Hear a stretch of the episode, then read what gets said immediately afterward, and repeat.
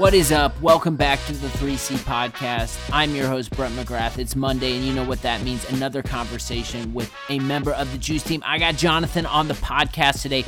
We are talking about research. I did a little poll, sent it out to people who are following the Juice, got some answers, and we chop up some of that data and talk about our own experiences. If you like what we're doing on the show, hit that subscribe button, leave me a review, tell me how I'm doing. We got our beta launch just around the corner. If you want to be a part of that, if you want to jump on the Juice and see what we're building, you can do that. Find the link in the show notes, or you can go to the juicehq.com. Without further ado, let's kick it to the conversation. What is up? Welcome back to the show. We are going to be talking about research.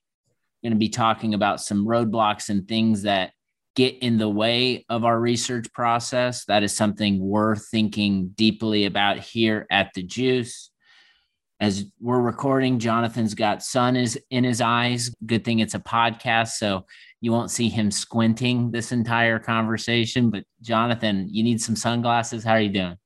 I'm doing well. I feel like I'm playing left field in a baseball game or something. The sun's in my eyes, and I need those sunglasses that flip down to get me into podcast mode, but doing well. If I'm complaining about the sun being out in the summer in central Indiana, that's a good problem to have. So I can't complain. We need to get you some eye black. That's what we start recording with, some eye black, and then we'll really look like we're taking on some big problems in B2B marketing. As long as it's the real eye black and not those like phony stickers now that everyone wears. I want the real stuff. I want to be able to paint it on my actual face. Yeah, that's taking me back to the dugout and being in like, fifth grade and thinking I was the coolest person. And then I'd get up to the plate and strike out. It doesn't help you hit. You can see the ball better. You still can't hit it. That's exactly right. So we have been deep in starting the conversation around company launch planning. Obviously, messaging and positioning is a big piece of that. We will be talking about that at length in upcoming episodes. And it's not, hey, we have this product and we're going to shove it down everyone's throats if you're listening. It's more like, hey, everyone, here's the process that we are going through to launch this company. If you are launching companies or launching product or features, the goal would be to hopefully you can learn something from our experience.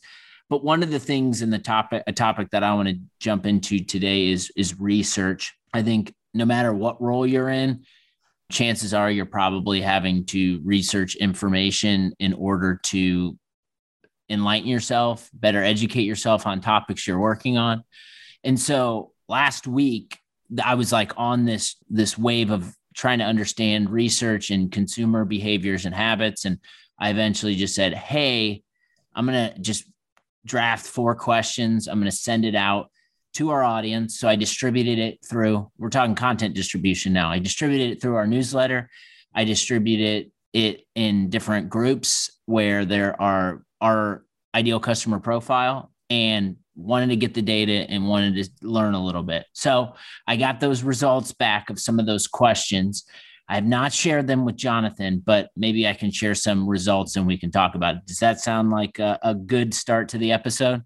Yeah, it sounds great, Brett. As we talk about the use case for a content consumer on our platform, I think research is really the undertide for all of the different use cases, whether it's researching a purchasing decision, researching industry trends, researching like your own professional development and trying to understand what's going on in your space, or even competitive research.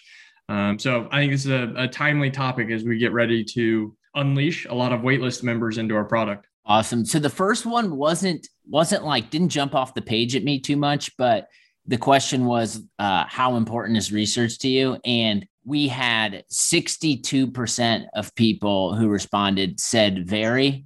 Then, that was the big one where, our target audience, 62% said, you know what in what I do on a regular basis, research is really, really important. The next question was around time parameters on research, daily, weekly, monthly, never. And we had over half of the audience say that they research topics daily. So that was interesting. I thought to myself, I was expecting maybe a larger margin monthly, but 51% said daily. The next one stood out to me, and it's in the question was around time and how long people are researching.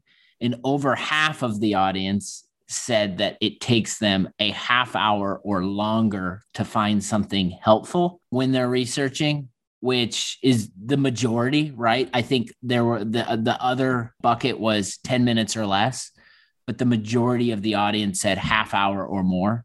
And then the final question was, where are the primary places that you go to research? This one was not a surprise to me, but overwhelming margin of 76% of the audience said Google is their primary spot for where they go to gather some information. I've got a lot of thoughts that I've been like percolating over, you know, the course of 24 hours and looking at this data, but does anything surprise you, stand out to you? Like, what are your thoughts on that? Yeah, that's really surprising. I'd say the two middle questions are the surprising part to me. The research daily, when you first said that kind of jumped out at me. But as I think about it, like it's almost second nature, right? Like quick search here, quick search there. I think especially in marketing, we're always researching. What our competitors are doing. Questions, what our colleagues are doing, that sort of thing.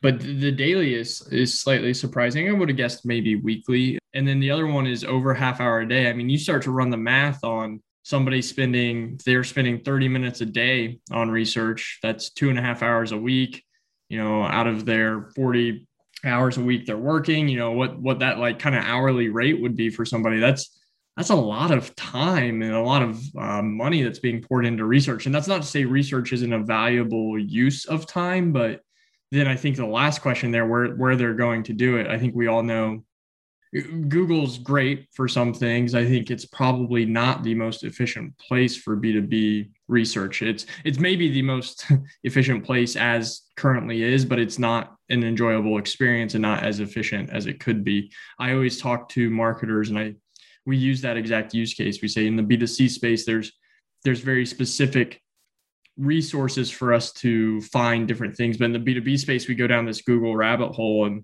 too often you're not finding what you're looking for. You're finding the people with the deepest ad budgets or the most sophisticated SEO marketers. And so I don't know. Those two middle questions surprise me. The fact that people are going to Google overwhelmingly is not surprising, but I think speaks to the opportunity we have to make the B2B search that much easier for people who are spending 2 to 3 hours a week researching. Yeah. And I think for me, as I'm talking through this, like out loud for the first time, I think my head goes to, yes, it's not surprising the overwhelming majority picked Google. I think that's the easiest, most convenient, maybe not most effective, but I think I would be interested for those that answered social media or those that answered Slack group, if what their time duration would be in terms of research. I'd love to like pair that up, because my thoughts are if you're gathering information that's being curated for you via a Slack group and a community that is more focused and specific towards people like you, chances are you're probably spending less time. Do you have any thoughts on that? Yeah, that's kind of again, we've talked to a lot of marketers, a lot of content consumers. You ask them where they're going to find content, and the answer has often been LinkedIn. I think more and more you're starting to hear about communities, whether that's Slack or via a different platform. But there's a layer of peer validation built in that you just don't get on Google, right? And so I think there's, if in the B2B space, you might have to go through a gated form or a gated piece of content to find the research you want, or maybe there's a lot of content out there that isn't of the quality you're looking for. Having that peer validation that comes through communities or social media is really valuable. So I think that's typically where I start research, is with my peer network or colleagues, and then I'll go to Google. But I think, if you could find a way, and this is maybe a lead-in question to what we're doing, but if you could find a way to narrow in the content to just B2B, to be a little bit more efficient than a very broad Google search that gives you paid ad results, and then build in a layer of peer validation, I would imagine that's a pretty valuable space for people in the B2B space to go and research. And that's, again, I may be a little self-promotional here, but that's the opportunity we see at the Juice. And that's actually exactly what we're trying to do. Yeah. And I'm going to respond to that. But before I do, I want to shout out when you mentioned communities, I got to shout out one I just joined recently. So shout out to the PEAK community. I just joined that community.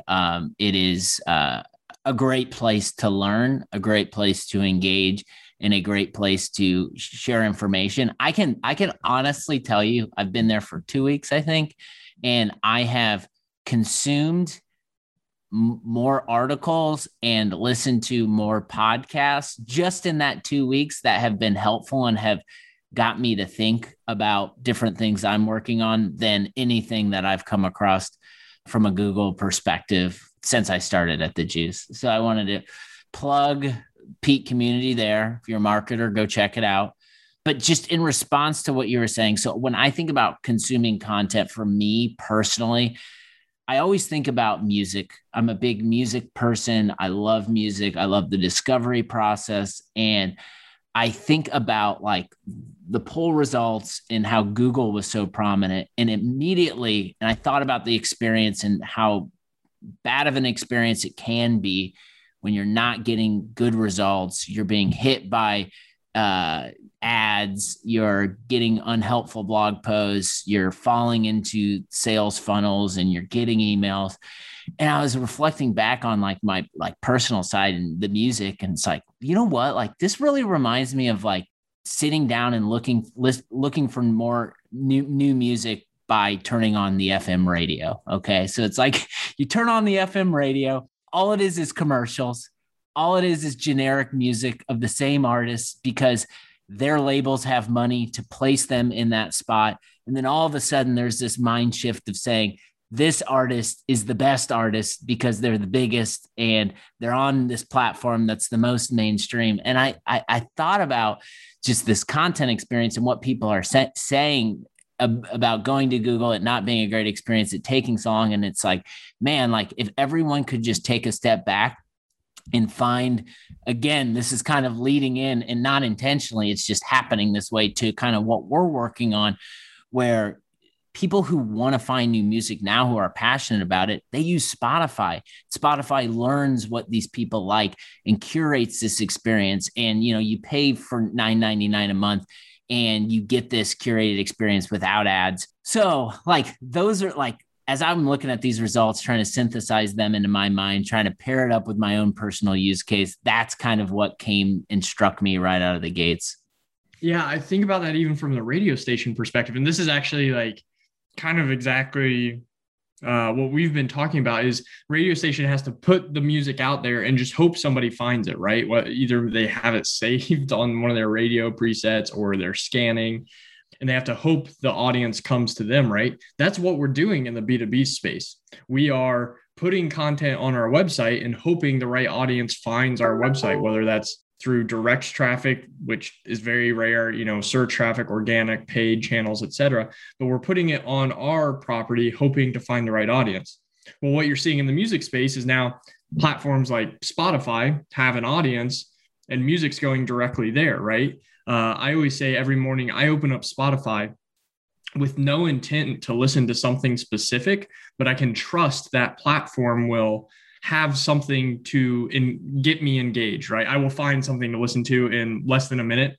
I'll put it on and then really not think about it the rest of the day. It'll just be playing in the background, figuring out what it should play next, recommending things, et cetera. Well, that's what needs to happen in the B2B space, right? Is instead of just hosting things on our site, hoping the right traffic finds us on their preset like they do on the radio, why don't we build an audience and build a platform that recommends the right content for the right audience and bring both the content consumers and the content marketers together in that space. Yeah, I always joke, like it's very classic B2B tech to say you're like something for something else. But in this case, and because we're talking about it, I think it's a really perfect example to say, we want to be like Spotify for B2B content. You know, if somebody's researching a decision or professional development, they can go to a platform where they know not exactly what they want to find, but something will be promoted for them that's relevant. Yeah. And I think the marketer in me jumps all over the Spotify example and the words you used in trust. And I think that's really important because you don't even think twice about pulling up your phone and just letting Spotify do its thing because, yeah, are they going to hit home runs? Are you going to jam out and love everything that's being fed to you? Probably not. But over time, like a majority of that stuff is along the lines of your tastes and what you like. And I think everybody in every B2B company, in every role, when you're researching, you all have different tastes or different topics of things that you're trying to look out and learn from.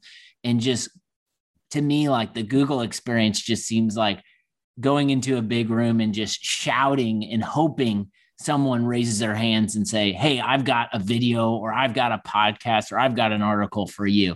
Chances are like there's something behind the scenes going on with algorithms and with placement and keywords that you're going to spend a lot of time, as our poll suggested, and you might end up coming up short.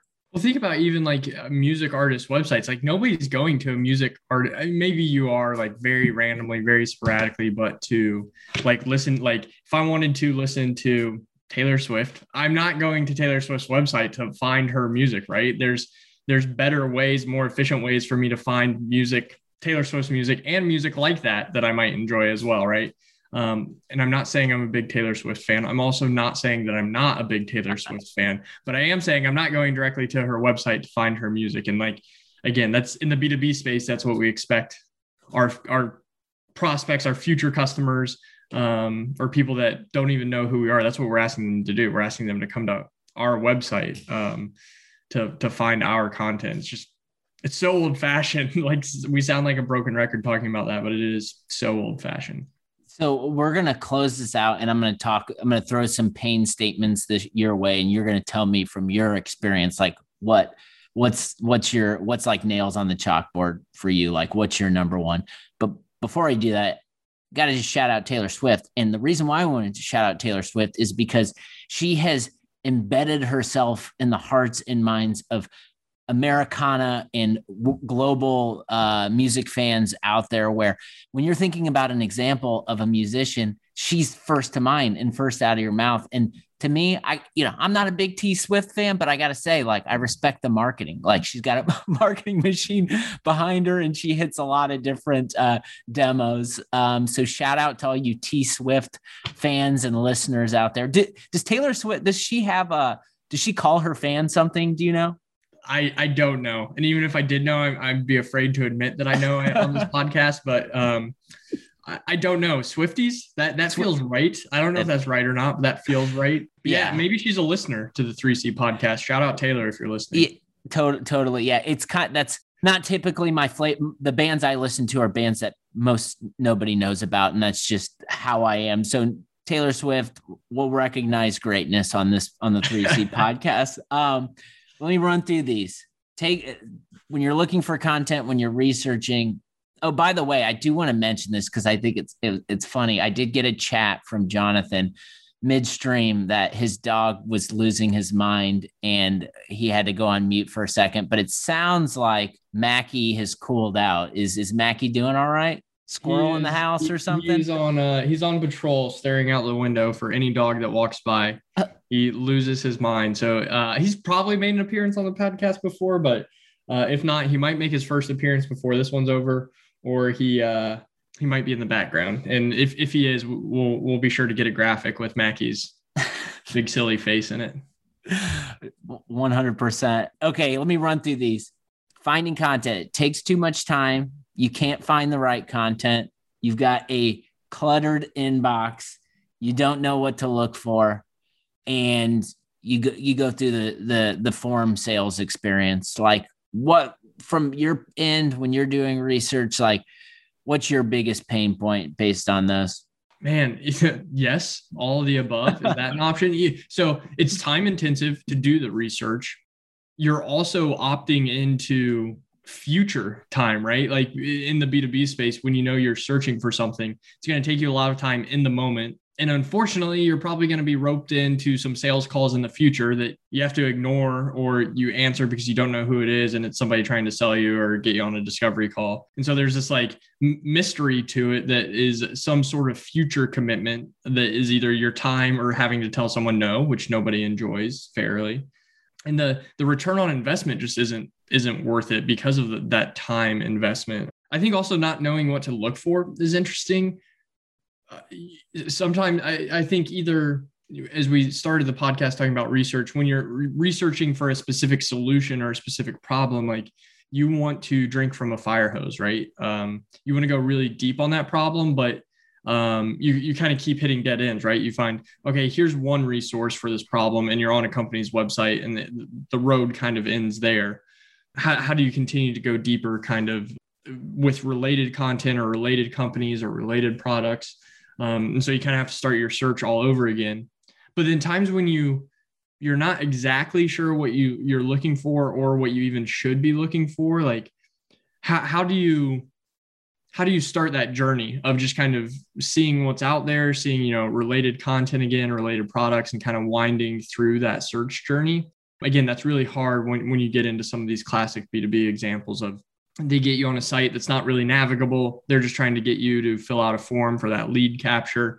Just not a real enjoyable experience. So, you talk about research, time intensive, return on investment's not worth it. There's a future time commitment. It's just not an enjoyable experience, even though it should be, which is really unfortunate. It is unfortunate. And we will be talking more about topics like this. I'd love to hear how your research process, is this something that you can relate to or not? Definitely let us know. Shoot me a tweet or a DM at Indy McGrath. I'd love to hear from you if you're listening to the show. Next Monday, we will have a new employee. That's the tradition we've started here. We've got Kat, who is the first customer success hire. I got the chance to chat with her a little bit yesterday, and I am excited to bring her on the show. Jonathan keeps knocking it out of the park with these new hires. Look out, the Juice team is running wild. Jonathan, thank you. Hopefully you get that sun out of your eyes soon. Hopefully Mackie relaxes, and hopefully you have a productive day. And of course, we will talk soon. Thanks, Brett. Talk soon. 76% of B2B marketers that we polled go to Google to find their information. Is that the best place? I don't know. All I know is when I do it, it takes me a whole lot of time. We're going to be talking more about that. Hit that subscribe button if you're not already. Appreciate the time. Have a great start to your week, and come back on Friday with another conversation with a content marketer that matters. Take care.